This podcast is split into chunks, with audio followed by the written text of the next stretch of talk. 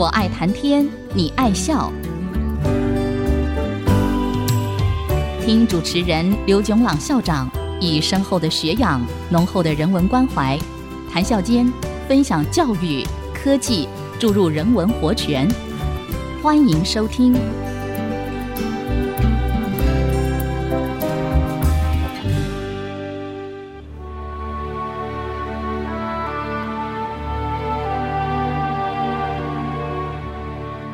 听众朋友大家好，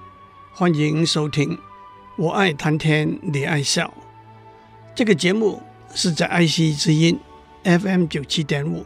和 Blavo F M 九十一点三 联播的节目。我是刘炯朗。人工智能就是使用电脑来模拟人类外在的智能行为。按照美国哈佛大学的认知科学和心理学家 Howard Gardner 的多元智能理论，人类的智能包括逻辑数学智能、语文智能、空间智能、肢体动作智能、音乐智能、人际智能和自然观察者智能。我要找一些用电脑来模拟这些智能行为的例子跟大家分享。我选择了先从用电脑模拟人类逻辑数学的智能行为讲起，而且我先讲了几个电脑做算术运算的能力远远超过人脑做算术运算的能力的例子。接下来我讲了几个用电脑计算来辅助逻辑推理的例子，例如四色定理的证明。再接下来我们讲了主要是逻辑推理的例子，例如解大学程度的积分和常微分方程里头的题目。从上个礼拜开始，我们讲电脑程式和人类在逻辑推理的游戏中竞赛的例子。我们更集中在两人对弈的下棋游戏。两人对弈的游戏又可以做一个分类，一类是我们要讲的两人对弈，有固定严格的游戏规则，而且资讯完全公开 perfect information， 那就是在对弈的过程中的任何一个时间点，双方的形式是完全公开的，而且也没有任何运气，也就是几率的因素。我们要讲的包括大家都熟悉的五子棋、跳棋、象棋、西洋棋和围棋。另一类是两人或者两人以上一起玩，有固定严格的游戏规则，但是在游戏的过程中，每一方有不公开的私人资讯，因此叫做 imperfect information game， 而且也可能有运气，也就是几率的因素。这我也许在以后会多讲一些，不过让我指出，即使游戏中有私人的资讯以及运气的成分，电脑程式可以从已知的公开资讯里头做出估计，寻找获胜的策略。例如大家都玩过二十一点这个游戏，有一位庄家，若干位闲家，每一位闲家单独和庄家竞比，就让我们想象电脑作为一个闲家和庄家竞比吧。庄家发给电脑两张牌，庄家发给自己两张牌，而且必须把其中一张翻开来给闲家看。电脑看到自己手上的两张牌，他又决定要不要请庄家继续再给他加发一张，或者接下来更多张牌。当然，目的是得到的牌的点数的总和超过庄家得到的牌的点数的总和，但是又不能超过二十一点。这一来大家都知道，电脑不但看到自己手上的两张牌，还看到庄家露出来的一张牌，而且在过去，一副扑克牌可以用来玩几手二十一点游戏，然后再洗牌。因此，电脑可以记住前面几手已经出现过的牌。从这些资讯，电脑可以估计，如果请庄家再给他加发一张牌，这张牌的点数的几率是什么，因而增加获胜的机会。远在一九六零年初期，美国麻省理工学院的一位教授就利用当时演算速度最快的 I B M 七零四电脑做了许多模拟，得到一些简单有用的策略。他也到美国赌城拉斯维加斯做实地的赌博，赢了不算少的一笔钱。到了一九八零年初期，麻省理工学院的一群学生组成一个团队，更深入的分析数牌和算牌的技术，也到了拉斯维加斯做实地的验证。他们在二零零三年出版的半真实半虚拟的书《Break Down the House》，这本书后来在二零零八年也拍成电影，电影的名字是 二十一。 另外一个例子是大家都熟悉的麻将牌，譬如说电脑和三个真人打麻将，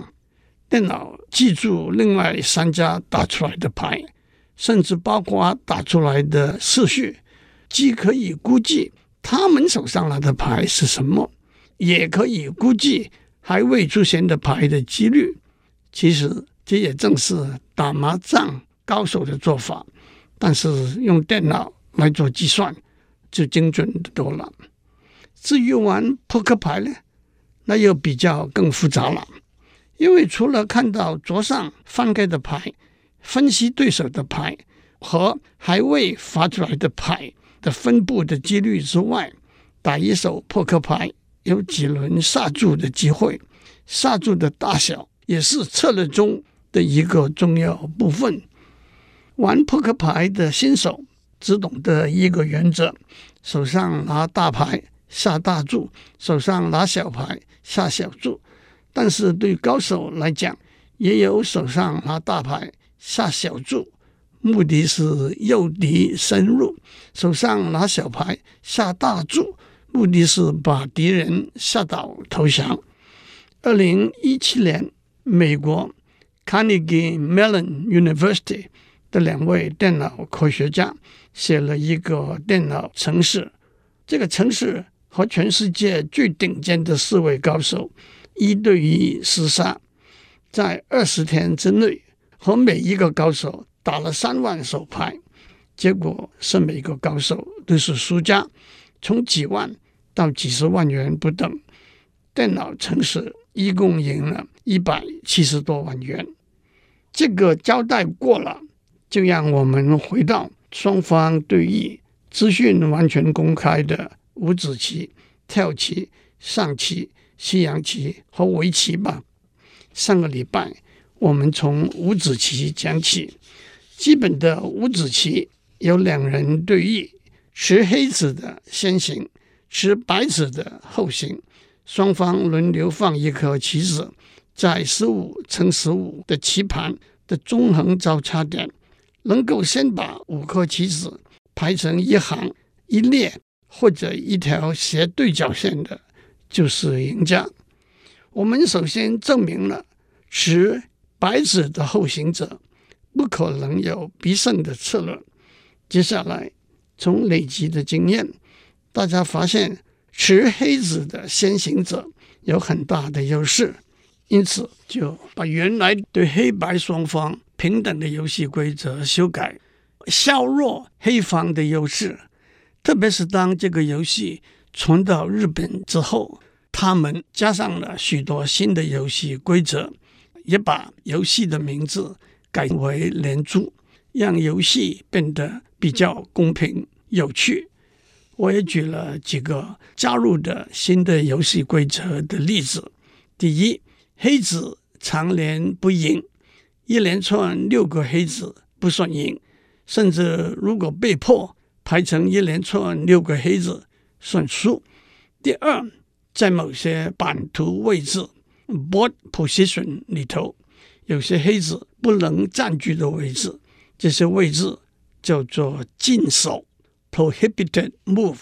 一个最简单的例子是，如果黑子占了东南西北四个位置，他们包围在中间那个位置是一个禁守，也就是黑子不能占据这个位置。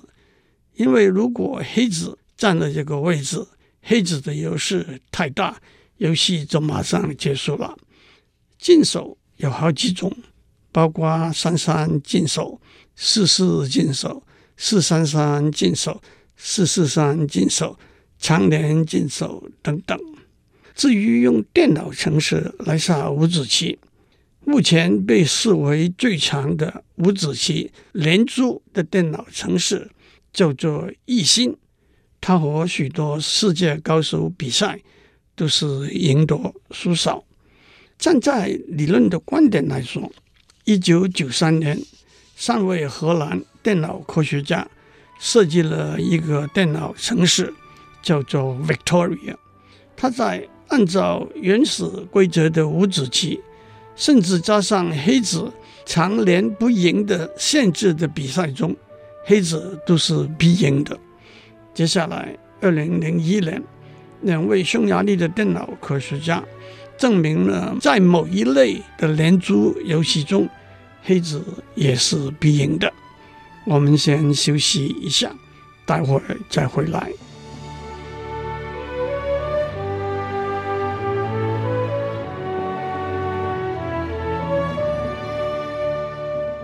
欢迎继续收听《我爱谈天你爱笑》。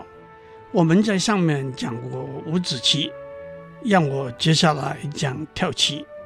让我先把名词澄清一下，跳棋这个名字可以指两种不同的游戏。第一种跳棋叫做中国跳棋 Chinese Checkers， 可以由两个或者三、四、六个人一起玩。中国跳棋的棋盘中间是一个每边有五个棋子位置的正六边形，从每边又再向外延伸出去一个每边有四个棋子位置的等边三角形。这个游戏大家都很熟悉，让我就以两个人对弈为例。黑白双方各持十个棋子，开始的时候各把棋子放置在直接相对的两个正三角形里头。游戏的目的是黑方要把黑子移到白方原来占领的位置上，白方要把白子移到黑子原来占领的位置上。一个棋子可能移动的方法是平移和跳跃，这个大家都很熟悉，我就不多讲了。第二种跳棋叫西洋跳棋，美式英文叫 checkers， 英式英文叫 draughts， 这就是我要讲的。西洋跳棋也有悠久的历史，不同的游戏规则。不过让我以一个最常玩的版本为例子。西洋跳棋是一个两人对弈的游戏，它的棋盘是一个八乘八六十四个方格子的正方形，六十四个方格子分成三十二个黑色、三十二个红色，每行每列的方格子都是红黑相间的。开始的时候，黑方持十二个黑子放在棋盘下方三行的黑色方格子上，红方持十二个红子放在棋盘上方三行的黑格子上。黑子和红子都只能沿着对角斜线走，换句话说，黑子和红子都只会占据黑色的方格子。一个棋子可能移动的方法是一，沿着斜的对角线往前走一步；第二，沿着斜的对角线往前跳过对方的棋子，把对方的棋子吃掉，而且可以连续的跳跃前进，继续把对方的棋子吃掉。三，当一方的一个棋子跳跃到达对方的底线，这个棋子就变成王 King。 王可以向后和向前跳跃。四，把对方棋子完全吃掉的一方就是赢家。五，如果没有一方能把对方的棋子完全吃掉，那就是平手和棋。其实这些细节并不是我们讨论的重点，我们只是要指出这是一个有严谨清晰游戏规则的资讯公开 perfect information 的对弈游戏。它有几千年的历史，而且也散布到世界不同的地区，有许多大同小异的游戏规则，可见得是一个有趣有挑战性的游戏。因此的确在一九五六年，当人工智能这个领域诞生的时候，写电脑程式来和人类下西洋跳棋，很自然的成为一个吸引研究兴趣的题目。这其中的一个先驱者就是 Arthur Samuel。 他在一九五零年中期用当时最大最快的电脑 I B M 七零四写了一个电脑玩西洋棋的程式。他提出了如何量化的估计一个版图位置的优劣，并且经由学习的过程调整估计的方法等观念，也提出了往前看 look ahead 不止一步而是几步棋可能的结果。他也接下来继续改进他的程式，到达了一个可以和中上级的业余棋手对弈的水平。一个有趣的小故事是 Arthur Samuel 的结果公开发表之后，证实了 I B M 的计算机当时在硬体和软体方面的优势，带动了 I B M 的股票在一天之内上涨了十五点。接下来让我讲另外一个故事。我们在上面讲过，跳棋是一个源远流长广受欢迎的游戏，因此也逐渐有许多有组织的世界性的地区性的比赛，让高手们交手过招。在这许多高手里头，一个可以被认为是有史以来最伟大的高手是一位美国人，叫做 Marion Tinsley。 他曾经在佛罗里达州的几个大学当过数学教授。从一九五零到一九九五这四十五年的时段中，他参加了几千个各式各样的冠军赛表演赛。他的记录是他一共只输了个位数的几盘棋，从来没有输过一场比赛，通常下二十到三十盘棋。一个说法是他在跳棋中的地位就像贝多芬在音乐、达芬奇在科学、Michelangelo 在艺术上的地位。另外一个说法是，许多和他交手的高手只敢求和，不敢求胜。同时，从一九八九年开始，在加拿大 University of Alberta 的一位计算机科学教授 Jonathan Schaefer 带领的一个团队发展了一个下跳棋的软体系统，叫做 Chinook。 经过团队的共同努力， Chinook 在各种比赛中也崭露头角。一九九零年 Chinook 和 Tinsley 在一个冠军赛中交手六次，六盘都是和局。一九九一年 Tinsley 到 University of Alberta 访问 Schaefer， 就和 Chinook下棋交易，前面九盘都是和棋。到了第十盘的中间，轮到 Chinook 的时候， Chinook 上前搜索了十六七步棋的深度，才决定怎样走下一步棋。 Tinsley 的回应是，你会后悔走了这一步棋的，接下来 Tinsley 果然逐步把 Chinook 击败了。棋赛结束之后， Schaefer 教授分析他走的那一步烂棋以后所有可能的变化，不论哪一个变化都是 Tinsley 赢的。 Tinsley 上前看的能力很明显超过 十六、十七 步。一九九二年 Chinook 和 Tinsley 在一个人与机器世界杯的比赛中， Tinsley 以四胜二负三十三和的记录打败了 Chinook。 但是 Tinsley 输了的两盘棋是他四十五年来的第五和第六盘棋。一九九四年他们再度交手的时候，前面六盘的结果都是平手。在第七盘的比赛里头， Tinsley 因为剧烈的腹痛而退出比赛， Chinook 成为冠军。 Tinsley 后来发现他得了胰脏癌，在第二年就过去了。在一九九五年人与机器世界杯比赛中， Chinook 以一胜三十一和的记录打败了他的对手 Don Lafferty， 当然也是一位世界的高手。接下来 Schaefer 教授决定 Chinook 不再参加公开比赛，而把他的研究工作集中在跳棋这个游戏的理论分析。